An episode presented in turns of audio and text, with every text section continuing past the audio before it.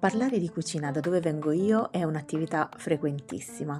La domanda che cosa vuoi mangiare posta alle 7 del mattino mentre fai colazione è credo una vessazione che moltissimi di noi hanno subito e che forse con gli anni un giorno valuteremo anche come privilegio.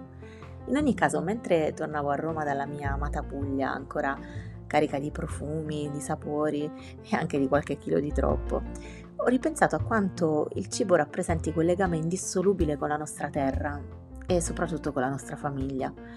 Qualche settimana fa ero a cena con mio cugino nel ristorante della mia amica Betta a Trastevere e si chiacchierava di ricette vecchie e nuove e di come quando cuciniamo ricerchiamo i sapori e gli odori che appartengono al nostro bagaglio culturale. Sì, il nostro bagaglio culturale è fatto anche dal cibo che abbiamo assaporato sin da quando eravamo bambini e che è parte di noi.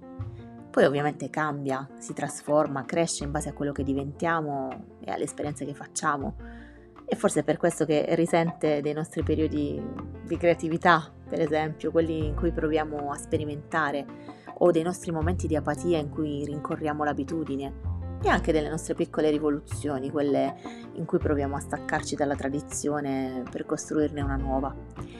In fondo, cucinare non è poi così diverso dallo scrivere. Serve la tecnica, soprattutto per chi lo fa di mestiere, e poi la passione.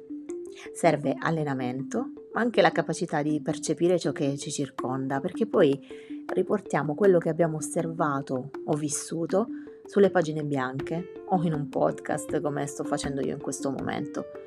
Allo stesso modo Betta prende in prestito gli odori, i sapori in giro per il mondo e li riporta nelle sue splendide ricette. E poi, e poi il ricordo, sia per scrivere che per cucinare scaviamo nei nostri ricordi, nella nostra memoria. Quando a 19 anni ho lasciato il mio paese per andare a studiare a Milano, ho dovuto imparare a cucinare per lo più per sopravvivenza e pian piano ho voluto qualcosa di più di un uovo al tegamino. E ricette alla mano sono stati proprio i ricordi, gli odori, i sapori a guidarmi e in qualche modo a ricondurmi a casa. Dunque è vero quello che dice Betta, nel nostro DNA è insito anche un DNA gastronomico emotivo, come lo chiama lei, che parte dai ricordi e attraverso la memoria ricrea una determinata esperienza. È come se le ricette fossero scritte nei nostri geni, fanno parte di noi e forse ogni tanto ci ricordano anche chi siamo e da dove veniamo. Sono Rossella Rizzi e questo è Superfluo, il podcast.